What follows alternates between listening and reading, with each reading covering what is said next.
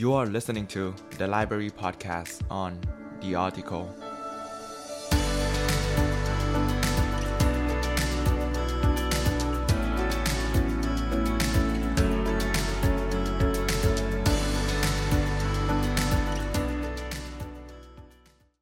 วันดีๆ เริ่มต้นที่นี่ House 64 ผ้าปู 800 เส้นได้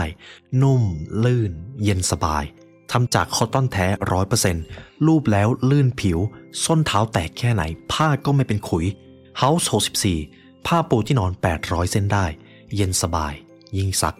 ยิ่งนุ่ม ตำราสู่ความสำเร็จและเนื้อหาพิเศษจากเรา The Library Premium Content เพราะการเรียนรู้จะทำให้คุณเป็นอิสระ ในวันนี้เราจะมาพูดถึงเรื่องหนึ่งครับ ซึ่งเป็นเรื่องที่สำคัญมากๆ หรือเรียกได้ว่าเป็นพื้นฐานของทุกความสำเร็จเลยครับ ซึ่งก็คือ self love หรือว่าการรักตัวเองนั่นเองครับ เรื่องของการรักตัวเอง ผมมองว่ามันเป็นคำคำหนึ่งที่หลายคนครับ ตีความหมายออกมาได้หลายๆ แบบมาก แต่ว่าผมจะขออ้างอิงมาจากหนังสือ Good Wives Good Life นะครับ ซึ่งทางคุณ Wex King เขาได้เขียนไว้ว่า การรักตัวเองหมายถึงการที่เรายอมรับตัวเองในสิ่งที่เราเป็นณตอนนี้ แต่ก็รู้ว่าเราสมควรที่จะได้รับสิ่งที่มันดีกว่านี้เช่นกัน ซึ่งนี่แหละครับคือความหมายของการที่เรารักตัวเองครับ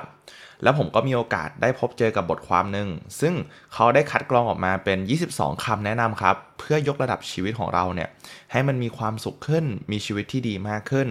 แต่ทีนี้ 22 ข้อมันอาจจะเยอะเกินไป ผมเลยคัดออกมาให้เหลือเพียงแค่ 5 ข้อที่สำคัญที่สุดเท่านั้น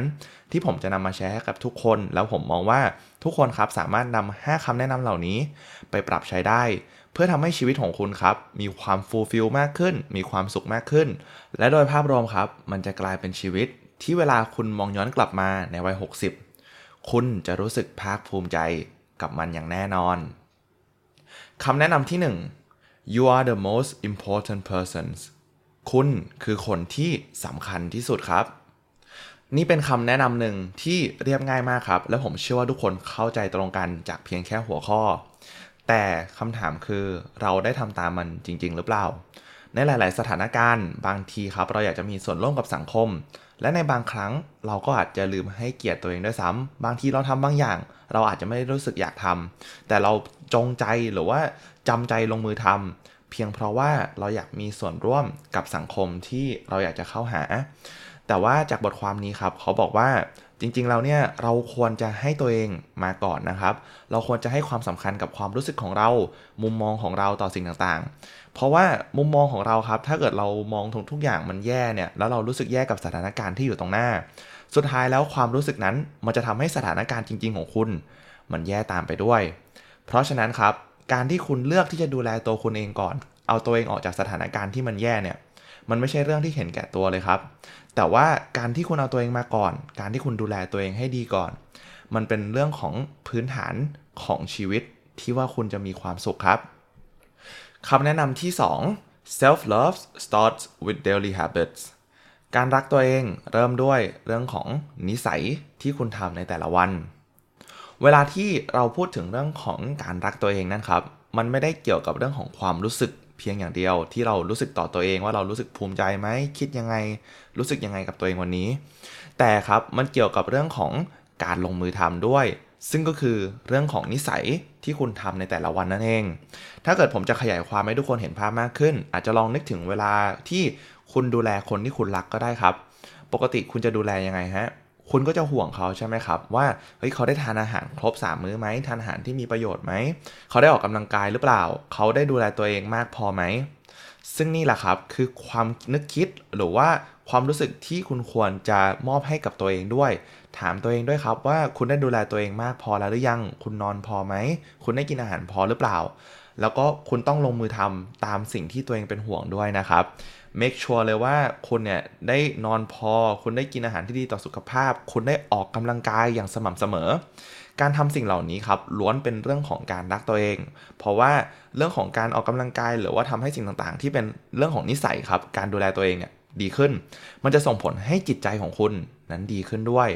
เพราะว่ามีเนื้อหาส่วนหนึ่งที่ผมเคยไปได้ยินมาจากพอดแคสต์หนึ่งซึ่งเขาบอกไว้ว่าจิตใจที่เข้มแข็งครับ หรือว่าจิตใจที่เรารักตัวเองเนี่ย มันไม่สามารถอยู่ได้กับร่างกายที่อ่อนแอ ทั้งเรื่องของร่างกายแล้วก็จิตใจมันคือ 2สสิ่งที่มันไปควบคู่กันครับ เพราะฉะนั้นเริ่มต้นจากการดูแลนิสัยร่างกายของคุณให้ดีนอนให้พอกินให้พอ ออกกำลังกายให้พอ แล้วเมื่อนั้นครับ จิตใจของคุณมันจะเข้มแข็งแล้วก็รักตัวเองมากขึ้นด้วยคำแนะนำที่ 3 acceptance of pain ยอมรับความเจ็บปวดที่คุณกำลังรู้สึก นี่ถือว่าเป็นข้อหนึ่งที่ผมเห็นด้วยเอามาก ๆ เลยนะครับ ว่าเราทุกคนเป็นมนุษย์ครับ ซึ่งนั่นแสดงว่าเราสามารถรับความรู้สึกเรื่องของความเจ็บปวด ความโกรธ ความเศร้า ความอิจฉา หรือว่าความรู้สึกต่างๆ นานามากมาย แต่ทีนี้ครับเราไม่ควรจะเรียกว่าผลักมันออกไปนะครับ เวลาที่เรารู้สึกแบบนั้น แต่เราควรจะรับรู้ถึงมันให้มากที่สุดครับ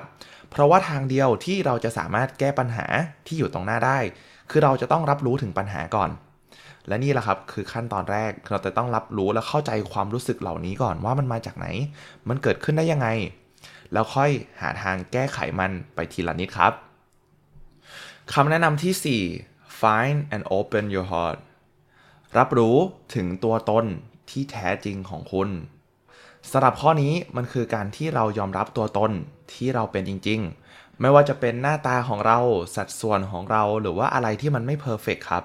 เราจะต้องยอมรับมัน เพราะว่านั่นคือตัวตนที่เราเป็นณตอนนี้ แล้วผมมองว่ามันก็เป็นเรื่องของเออ wabi-sabi ครับ มันเป็นเรื่องของความไม่ perfect และนั่นครับ มันเลยจึงทำให้บางสิ่งบางอย่างเนี่ยมีเสน่ห์ในตัวตนของมันเอง และอีกวิธีการหนึ่งครับ เพื่อที่คุณเนี่ยจะสามารถรับรู้ถึงตัวตนของคุณได้มากขึ้น เข้าใจตัวเองได้มากขึ้น มันคือเรื่องของการเขียน journal ครับ อันนี้เป็นเทคนิคหนึ่งที่ผมค่อนข้างพูดถึงค่อนข้างบ่อยเลย ว่าอยากให้ทุกคนลองเขียน journal ดู เขียนความรู้สึกของคุณลงไปในหน้ากระดาษ หรือว่าเขียนลงไปในแอปพลิเคชันต่างๆ ก็ได้ เพียงแค่ให้นำความคิดของคุณครับ ใส่ลงไปในหน้ากระดาษ เริ่มแรกมันอาจจะยากหน่อย แต่พอทำไปเรื่อยๆ มันจะกลายเป็นกิจวัตรนิสัยที่มันจะง่ายขึ้นครับ แล้วก็พยายามเขียนให้ได้ในทุกๆ วัน ในบางสถานการณ์คุณอาจจะเขียนเกี่ยวกับปัจจัยภายนอกที่เกิดขึ้น เพราะว่ามันทำให้คุณเครียด แต่บางครั้งคุณอาจจะเขียนเกี่ยวกับตัวเอง เขียนว่าคุณรู้สึกยังไง คุณขอบคุณอะไรบ้างในชีวิตของคุณ คุณดีใจยังไงที่คุณเกิดมาเป็นแบบนี้ คุณทำตัวแบบนี้ คุณมีความรู้สึกแบบนี้ และนั่นแหละครับ เมื่อคุณสามารถเรียกว่าแสดงความขอบคุณกับตัวเองได้มากขึ้น คุณก็จะพอใจกับตัวตนที่คุณเป็นและชีวิตที่คุณกำลังใช้อยู่ได้มากขึ้นเช่นกันคำแนะนำที่ 5 ครับคำแนะนำสุดท้าย don't believe everything you think อย่าเชื่อทุกสิ่งทุกอย่างที่คุณกำลังคิด บทความนี้เขาบอกว่าความคิดของเราครับ มันเป็นสิ่งหนึ่งที่ค่อนข้างจะไปในทางของแง่ลบใช่ไหมครับ เวลาที่เราทำอะไรก็แล้วแต่เนี่ย สิ่งแรกที่เรามักจะคิดเกี่ยวกับตัวเอง คือมักจะเป็นเรื่องแบบลบๆ ถ้าเกิดผมจะลองถามทุกคนง่ายๆครับ ถ้าเกิดผมอยากให้ทุกคนบอกข้อดีของตัวเองมา ทุกคนจะใช้เวลานานไหมครับ ไอ้ผมเชื่อว่าหลาย ๆ ท่านน่าจะต้องใช้เวลาคิดระดับหนึ่งเลยว่าเฮ้ยข้อดีเรามีอะไรบ้าง จุดแข็งเรามีอะไรบ้าง แต่ถ้าผมถามว่าจุดอ่อนของคุณคืออะไร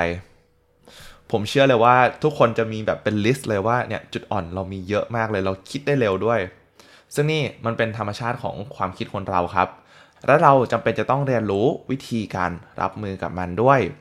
และนั่นจึงเป็นสิ่งที่สำคัญครับ เพราะบางครั้งเรามักจะคิดในเรื่องแย่ๆ เรามักจะคิดในสิ่งที่มันอาจจะไม่ดีกับตัวเองเท่าไหร่ แต่ความคิดเหล่านั้นมันไม่ได้เป็นตัวตัดสินตัวเราแม้แต่นิดนึงเลยครับ และนั่นจึงเป็นสิ่งที่สำคัญมาก ที่เราควรจะสังเกตว่าความคิดแต่ละอย่างที่เป็นความคิดด้านลบเนี่ยมันมาจากส่วนไหนของการกระทำหรือว่ามุมมองของเราเพื่อที่เราจะได้สามารถเข้าใจมันมากขึ้น และด้วยการทำแบบนี้เราจะสามารถทราบได้ถึงต้นตอจริง ๆ ว่า ความรู้สึกแบบนั้นหรือความคิดแบบนั้นมันมาจากไหน และอีกสิ่งหนึ่งครับที่ผมมองว่าเราทุกคนควรจะฝึกนะครับ รวมถึงตัวผมเองด้วย มันคือเรื่องของเอ่อ self talk ครับ การพูดกับตัวเองในสิ่งที่มันดีๆ เพราะบางครั้งเวลาที่เราพูดแล้วแย่ๆกับตัวเองครับ มันจะส่งผลเข้าไปในจิตใจส่วนลึกของเราเลยนะครับ แต่ถ้าเกิดเราฝึกฝนที่จะพูดสิ่งดีๆ กับตัวเองให้บ่อยขึ้น พูดให้มันเป็นเรื่องปกติเลยครับว่าเราเป็นคนที่เก่งนะ เราเป็นคนที่สมควรที่จะได้รับสิ่งที่เรามี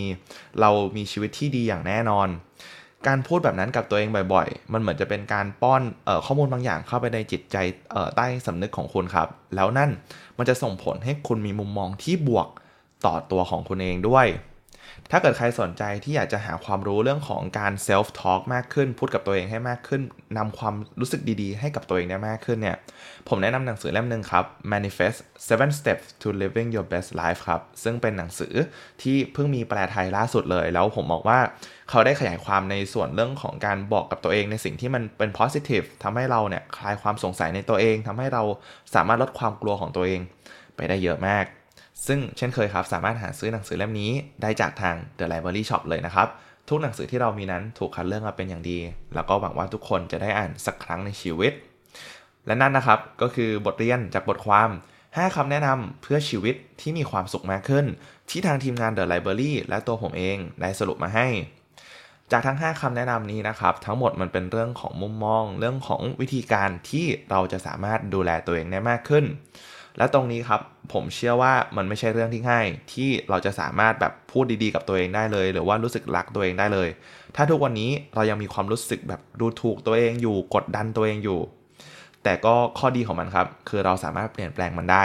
ให้เริ่มต้นทีละนิดทีละหน่อยครับ ลองฝึกมันไปเรื่อยๆ เพราะเรื่องของการรักตัวเองมันไม่จำเป็นจะต้องพลิกจากหน้ามือเป็นหลังมือภายในวันหนึ่งแต่มันสามารถเพิ่มขึ้นได้ทีละ1%ทุกๆ วัน เพิ่มทีละนิดเพิ่มทีละน้อย ถ้าคุณสามารถหมั่นฝึกเรื่องแบบนี้ครับให้ได้ในทุกๆวัน เพราะผ่านไป 1 ปี คุณจะกลายเป็นคนที่ภูมิใจกับชีวิตตัวเอง รักตัวเอง และโดยภาพรวมครับรู้สึกภูมิใจกับตัวเอง มากขึ้นอย่างแน่นอน และสำหรับใครที่ฟังมาถึงตรงนี้ครับ ผมขอบคุณมากๆเลยนะครับ ที่มาเรียนรู้ไปด้วยกัน แล้วหวังว่าพอดแคสต์ episode นี้จะสามารถช่วยให้ทุกคน รักตัวเองได้มากขึ้นนะครับ และสำหรับใครที่ฟังพอดแคสต์ของทาง The Library เป็นประจำอยู่แล้ว เรารู้สึกว่าอยากจะเรียนรู้เนื้อหาที่มันมีความเข้มข้นมากขึ้น ตอนนี้ครับ ทางเรามี premium content ซึ่งจะเป็นเนื้อหาสุด Exclusive ที่ทางเราตั้งใจทำกันเป็นอย่างเต็มที่ เพื่อให้ทุกคนครับสามารถกลายเป็น the best version ของตัวเองได้โดยจะมีเนื้อหามาอัปเดตใหม่ให้ชมกันในทุกอาทิตย์ ซึ่งจะสามารถเข้าชมได้ผ่านเว็บไซต์ของทางเรา www.thelibrarylearn.com และถ้าเกิดใครอยากจะเรียนรู้ผ่านการฟัง เป็นการฟังผ่าน Audio Book ก็สามารถใช้แอป Storytel ในราคา 99 บาท เป็นระยะเวลา 2 เดือน โดยสามารถกดได้ผ่านลิงก์ใต้ description เลยนะครับ ขอบคุณมาก ๆ เลยนะครับ ที่เข้ามาฟังพอดแคสต์ episode นี้จนจบสำหรับวันนี้ทางทีมงาน The Library และตัวผมเองขอลาไปก่อน และขอให้วันนี้เป็นวันที่ดีนะครับ สวัสดีครับ